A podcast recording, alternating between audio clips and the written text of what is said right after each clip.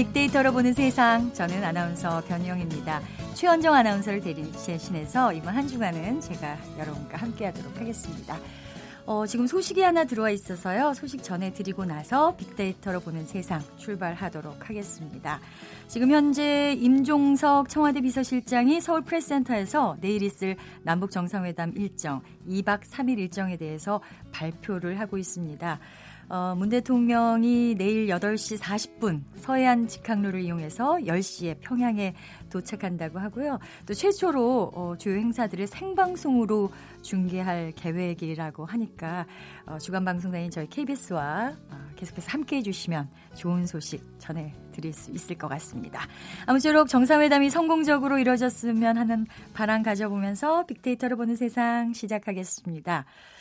아, 사실, 음, 오늘 이렇게 조금은 특별한 어, 소식부터 전해드리면서 시작했지만, 우리 국민들 이번 주 모두가 특별하다고 해도 과언이 아니죠. 주말부터 본격적인 추석 연휴가 시작되잖아요. 아, 그런데 일단 명절하면 온 가족이 만나는 반가운 날이기도 하지만, 또 늘 하는 얘기긴 하지만 또 분명한 건 준비하는 시간, 뭐 명절 후의 후유증 만만치가 않습니다. 이 과정에서 또 이 문제는 스트레스를 좀 더 받는 사람들이 여성이 아닐까 싶은데요.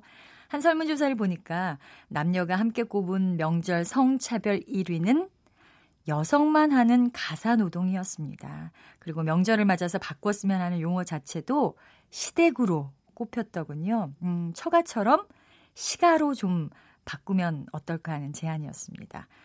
자, 선물도 준비해야 하고 귀성 열차표도 중요하지만 이렇게 모두가 행복해야 할 명절이니까요.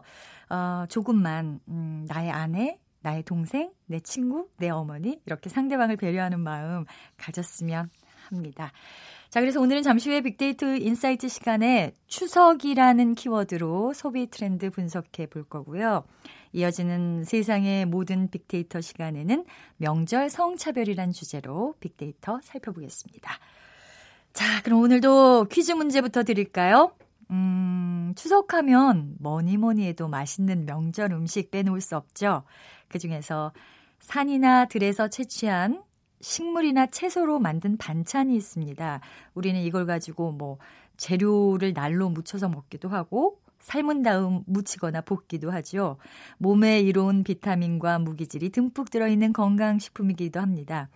올 추석에 청와대 추석 선물도 어, 이것의 일종인 울릉도 특산물 부지갱이라고 들었는데요. 전 세계적으로도 드문 이렇게 우리 한식만의 독특한 조리법을 가진 이 대표 명절 음식 무엇일까요? 하는 게 문제입니다. 1번 고추전, 2번 나물, 3번 LA 갈비, 4번 연어 샐러드. 오늘 당첨되신 분께는 커피와 도넛 모바일 쿠폰 드리겠습니다. 휴대전화 문자 메시지는 지역번호 상관없습니다. 그냥 샵 9730, 샵 9730 누르시면 되겠고요. 아, 짧은 글은 50원, 긴 글은 100원의 정보 이용료 부과됩니다. 방송 들으시면서 정답과 함께 다양한 의견 주시면 문자 주시면 제가 소개해 드리도록 하겠습니다.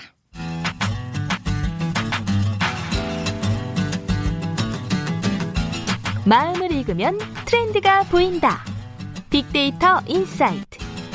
타파크로스 김용학 대표가 분석해드립니다.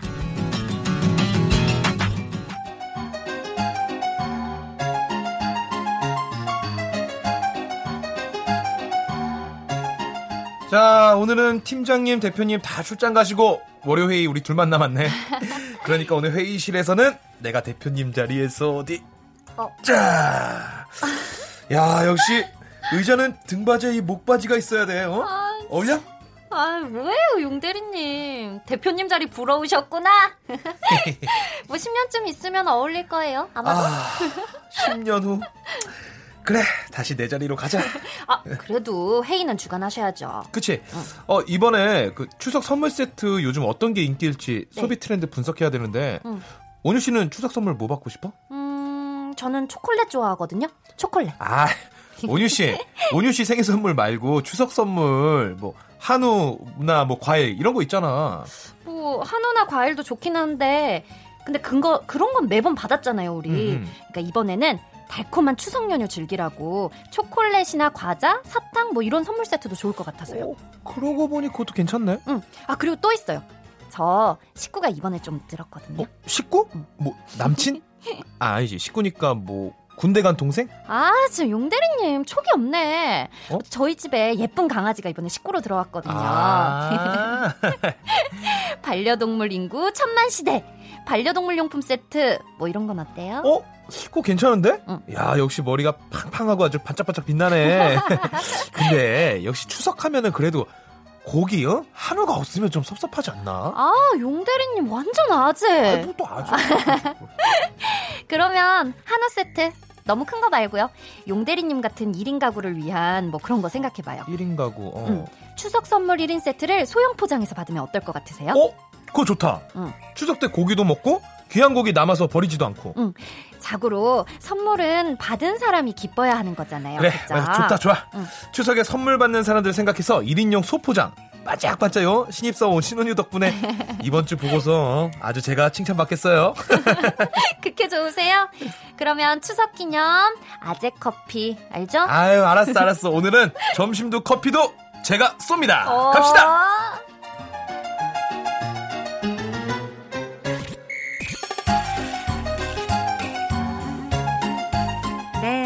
추석에 대해서 간단히 꽁트 만나봤습니다. 용대리 역의 KBS 성우실의 김용 씨, 온유 역의 성우 신온유 씨였습니다.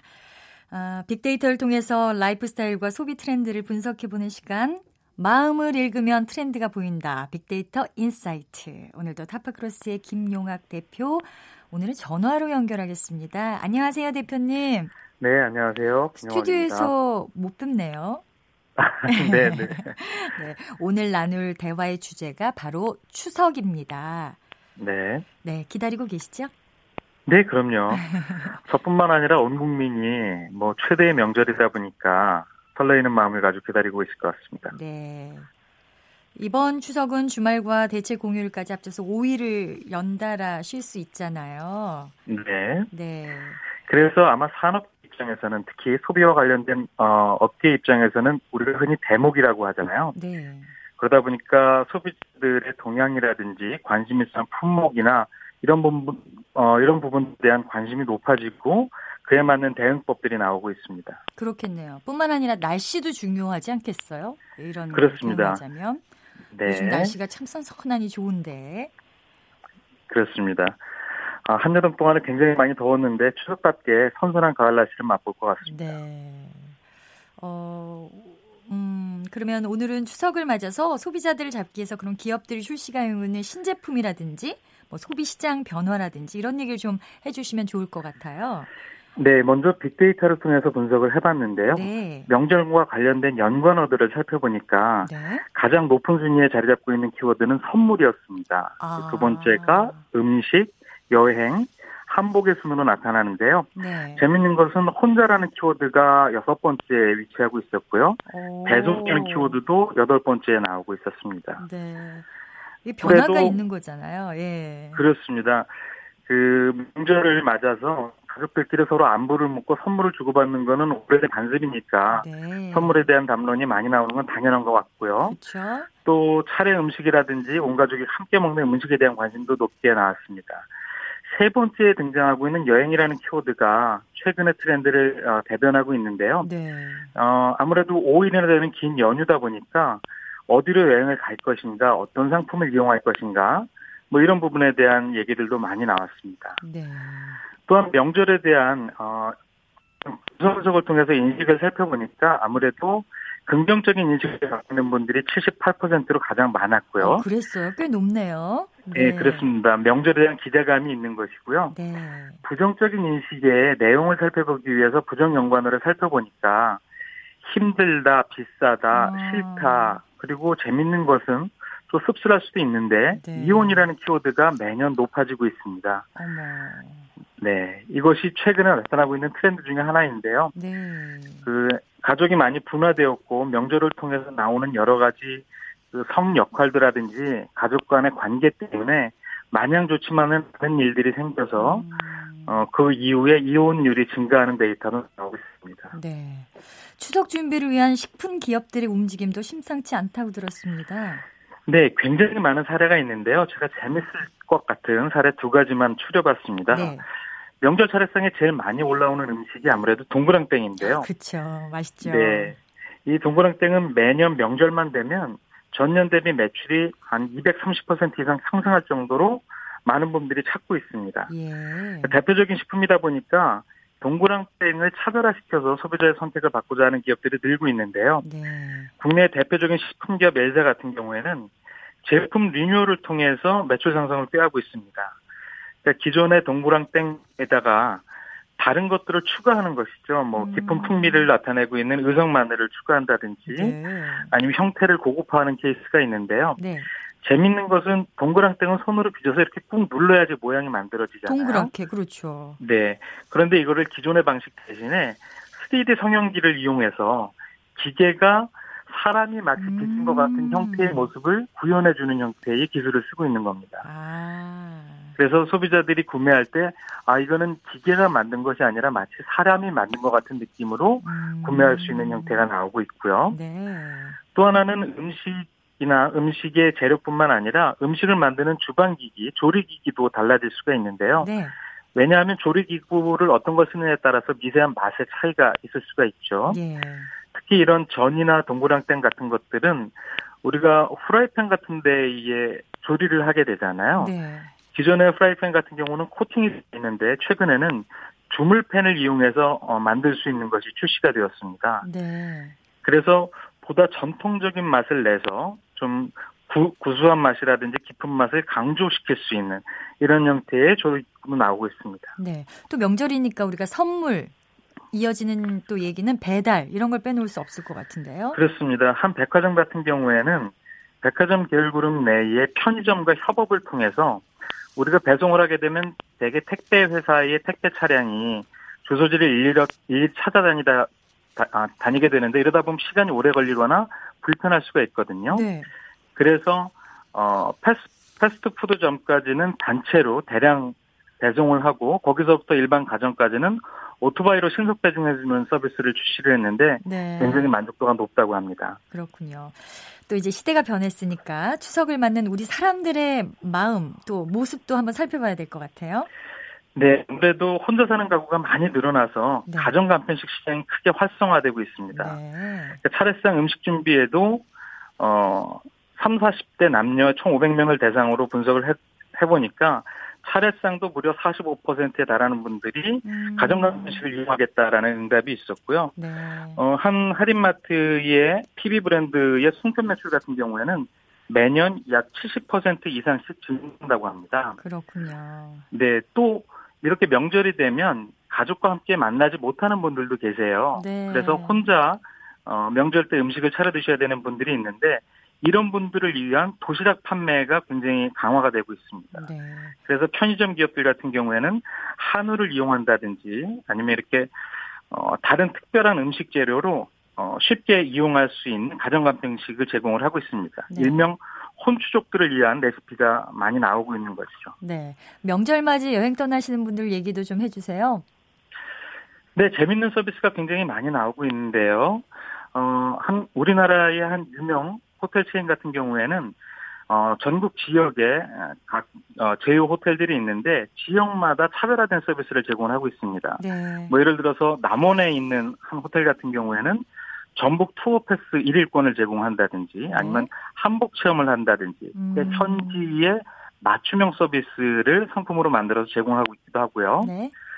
어, 한 이동통신회사 같은 경우에는 한국인이 가장 많이 가고 있는 괌이나 사이판에서 사용할 수 있는 특화 요금제를 출시를 했는데요. 네. 이거 같은 경우에는 멤버십 할인을 받을 수 있기도 하고 오. 요금이 국내 수준으로 제공할 수 있어서 어, 이용자들의 편익을 가장 크게 만족시켜 줄 수 있는 서비스로 각광을 받고 있습니다. 알겠습니다. 우리의 명절도 앞으로 트렌드가 계속 바뀔 것 같아요. 그렇죠? 그렇습니다. 최근에는 여러 소비자들이 워낙에 라이프 스타일의 변화가 빠른 속도로 일어나고 있기 때문에 그런 부분들을 감안한 상품의 출시나 네. 마케팅 같은 것들이 강화되고 있는 추세이고요. 네. 소비자들은 이런 기술을 이용한 새로운 서비스 때문에 더욱 만족스러운 명절을 보낼 수 있을 것 같습니다. 네, 오늘 전화 상태가 조금 좋지 못했는데요. 오늘 말씀 여기까지 듣겠습니다. 고맙습니다. 네, 감사합니다. 지금까지 빅데이터 인사이트 타파크로스의 김용학 대표와 함께했습니다.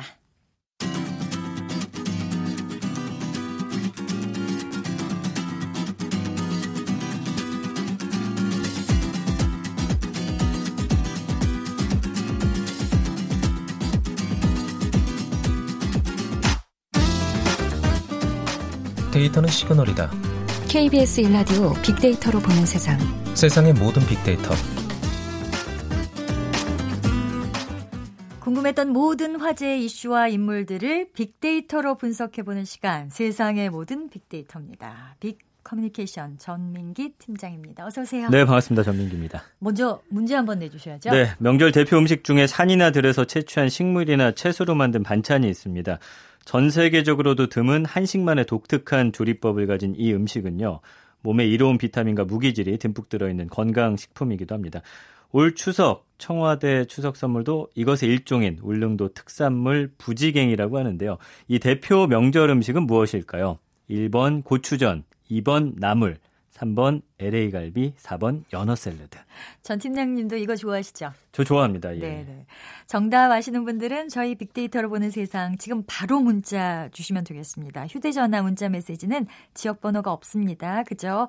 샵 9730, 샵 9730 누르시면 됩니다. 짧은 글은 50원, 긴 글은 100원의 정보 이용료는 부과된다는 거 아시고요.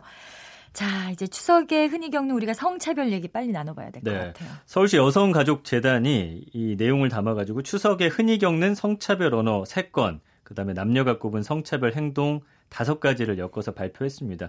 뭐 시민들이 한 1170명 정도 참여를 했고요. 네.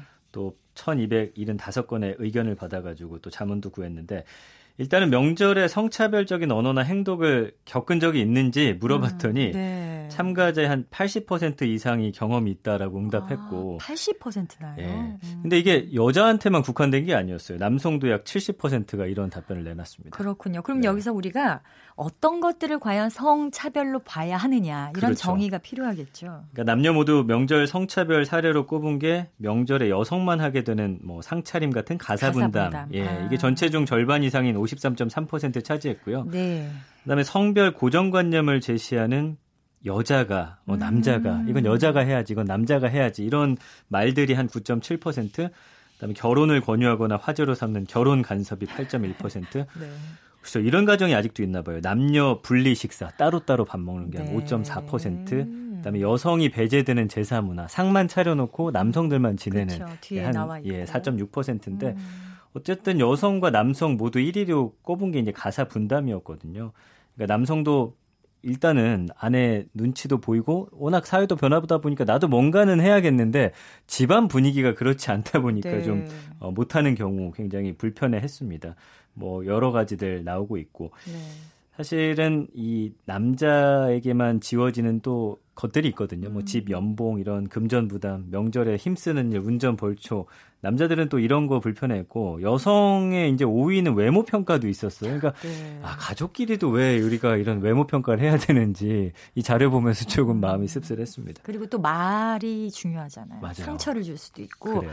우리가 또 용어를라도 좀 바꿔 보면 어떨까. 그러니까 이번에 나온 내용 중에 하나가 명절을 맞아서 이 시댁이라는 용어를 좀 바꿔보면 어떻겠느냐 네. 이런 의견이 나왔어요. 그러니까 처가처럼 시가로 바꾸자는 음, 제안이었고 네. 또 친할머니 외할머니 이렇게 아, 나누지 맞아요, 말고 그냥 이거. 할머니라고 부르자 네. 그렇죠. 그리고 뭐 여자가 남자가 이런 걸 그냥 다른 말로 좀 바꿔보자. 음. 그러니까 남성 쪽 집안만 높여 부르는 시댁을 처가로 바꾸자 또 네. 시가로 바꾸자 이런 의견이 가장 높았거든요. 그러니까 저도 이런 것들을 그냥 너무 당연하게 받아온 음. 입장으로서 아 이렇게 생각할 수도 한 있는데 한 번쯤은 우리가 예, 굉장히 뭔 의미 있는 문제 제기가 아닌가 좀 생각이 들었습니다. 그런데 아까 남성도 여성도 성차별을 느낀다고 했지만 이렇게 호칭에 대해서는 시댁에 관한 게 많았어요. 굉장히 많아요. 네. 그러니까 사실은 그렇죠. 이제 이런 커뮤니티에 글들이 올라온 거에 많은 분들이 SNS에서 반응을 한 건데 시댁 호칭은 며느리가 약간 일꾼이라는 전제하에 사용되는 호칭 같다. 음. 보통 영화에서 보면 이제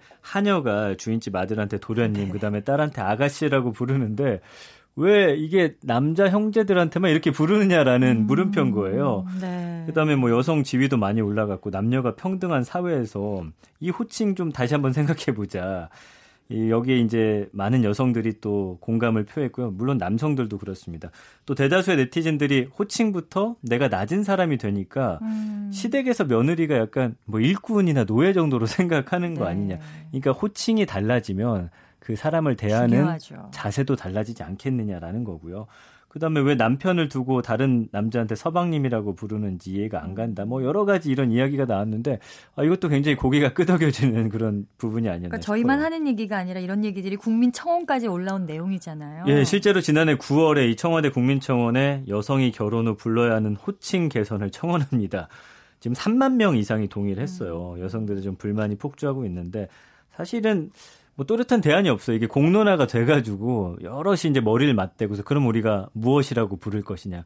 이 역사도 거슬러 올라가야 될 것이고 뭐 그렇죠. 뭐 여러 가지 문제점들이 있긴 하는데 네. 그래도 지금 뭐 사회가 많이 바뀌어가고 있고 추석에 여성들에게 전가되는 어떤 그런 힘든 일이라든지 그다음에 요즘에 저는 그렇습니다. 이제 아내하고 이야기할 때 만약에 남편 집에 이틀 가면 또 너희 집에도 이틀 네. 가자 이런 거 굉장히 조화롭게 좀 맞춰가는 그런 네. 지금 시기거든요. 그러니까 이런 부분에 대해서도 많은 분들이 함께 좀 머리를 맞대고 이야기해볼 네. 부분이 아닌가 싶습니다. 빅데이터 상에서도 보면 정말 시댁이라는 키워드가 많이 보입니까? 이게 이제 안타깝게도 스트레스 명절과 아. 스트레스가 연관됐을 때 여성분들은 시댁이라는 단어를 계속 꼽더라고요. 연결이 되는군요. 그렇죠. 불편과 어. 부담이라는 단어가 각각 1, 2를 차지하고 있거든요. 네. 그러니까 이런 것들 시댁이 1위고 그다음에 뭐 장거리 음식 이런 단어들인데 역시 이것도 시댁과 또 연관이 높은 단어들이잖아요. 그러니까 음. 멀리 가는 그 과정도 힘든데 가서 또 일을 해야 하는 그 자체가 사실 기쁜 마음으로 가기보다는 아니 사실 가족을 만나는 건 굉장히 신나는 일이거든요. 네. 그리고 또 따뜻하고 선물도 준비해야 네. 되고 또 말도 조심해야 되고 여러 가지로 참. 이제 스트레스를 주는 그런 네. 지점이었습니다. 네. 어, 하긴 뭐 꼭 여자라고만 국한지어 말하기는 힘든 것이 남녀를 떠나서 스트레스 받는 부분들은 다 다를 거예요. 말씀해 주신 대로 가서 즐거워야 되는데 네. 가족 중에 한 4명 정도는 스트레스를 받고 있다라는 그리고 여성이 거예요. 힘들면 같이 있는 남성도 불편합니다. 돌아와서도 네. 불편하고요. 그렇죠. 그래서 전체 성인 남녀 중 35%가 올해 이제 이건 설에 조사한 건데 어, 친지 모임에 나는 그래서 참석하지 않겠다 이렇게 이야기를 했었어요. 아. 그러니까 성인 남녀 1959명을 대상으로 명절 스트레스 설문조사를 음. 실시했던 66.3%가 스트레스 받고 있고 그 다음에 이제 명절 증후군을 겪었다라는 답변이 직장인이 한 64%, 음. 취준생이 51%이 정도 나타났습니다. 그러니까 네. 워낙 스트레스를 받다 보니까 의욕이 상실되고 소화가 안 되고 갔다 오면 너무 피로하다 이런. 의견들이 나오고 있기 때문에 아 가족만이라도 사실 요새 사회 안에서 아, 받는 스트레스 많은데 네. 가족끼리라도 좀 어, 조심하자 이런 목소리 음, 나오고 있는 거죠. 네. 주로 어떤 이유 때문인가요? 우리가 뭐 여성들은 아까 뭐 시댁 얘기도 네. 했습니다만. 네. 일단 직장인들 같은 경우는 설 그러니까 명절, 설과 추석의 경비죠. 그러니까 명절 분위기를 내기에는 또 상여금도 부족한데 워낙 네. 돈쓸 일이 많다 보니까 그렇죠? 59.1%로 명절 스트레스 1위에 올랐고요. 반면에 대학생 취업 준비생들은 취업에 대한 친척들의 잔소리 45.2%. 음. 너 아직도 취업 안 했니? 어디 갈라고 그러니 눈을 낮춰라 뭐 별의별 이야기들 다 나오는데 이게 너무 스트레스라는 거죠. 네. 네. 그러면 우리가 이 시간에 하나라도 좀 어, 준비를 합시다.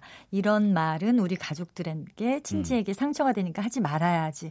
좀 짚어주세요. 그러니까 지난 네. 명절에 성인 남녀들이 가장 듣기 싫어하는 말 기억하겠습니다. 예, 했는데 네.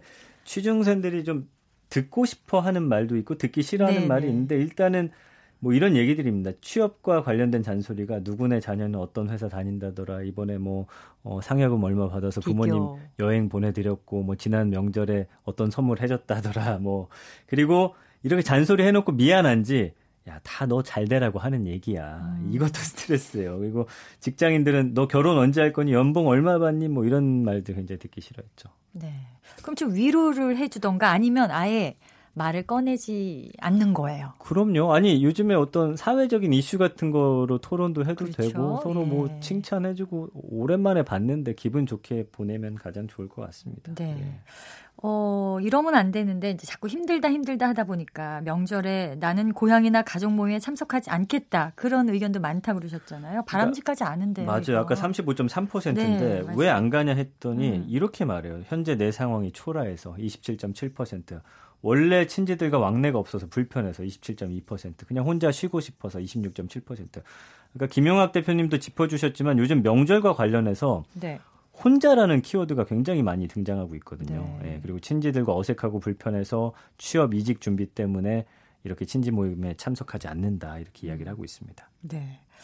참 명절의 모습이 변하는 건 나쁘지 않죠. 사실 네. 그죠 긍정적인 방향으로 변하는 건 좋은데 혼자다, 힘들다 뭐 이런 단어는 우리에게 위안을 주기는 어려운 것 같아요. 저, 전체적으로 정리를 예. 좀 해주시죠. 그러니까 추석이나 명절에 혼자 지내는 사람들이 많아지다 보니까 이 가족 중심 위주였던 명절 계획, 선물, 음식 이런 것도 다 변하는 상황이고요. 네. 명절이 긴데도 불구하고 그냥 전날 가서 당일 딱 차례만 지내고 올라오는 분들이 굉장히 많아지고 있거든요. 네.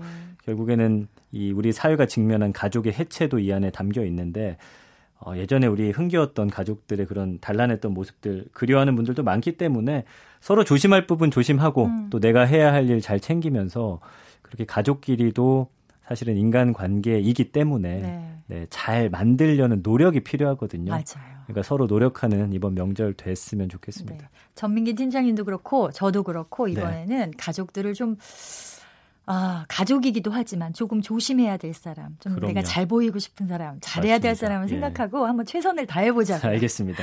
지금까지 세상의 모든 빅데이터 빅커뮤니케이션 전민기 팀장님과 함께했습니다. 고맙습니다. 고맙습니다. 네, 오늘 정답 발표해 드려야죠. 정답은 아 저도 정말 좋아하는데 나물 나물이 정답입니다.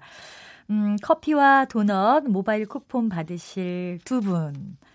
어, 번호 3098 쓰시는 분입니다.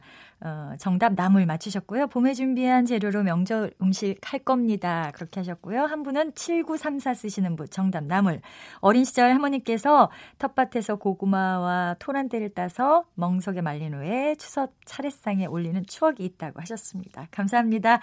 자, 그러면 저는 오늘은 여기서 인사드리고요. 빅데이터로 보는 세상 끝으로 윤도현의 노래. 아, 오늘 날씨랑 정말 잘 어울리죠. 가을 우체국 앞에서 들으면서 인사드리겠습니다. 아나운서 변희영이었습니다. 고맙습니다. 그대를 기다리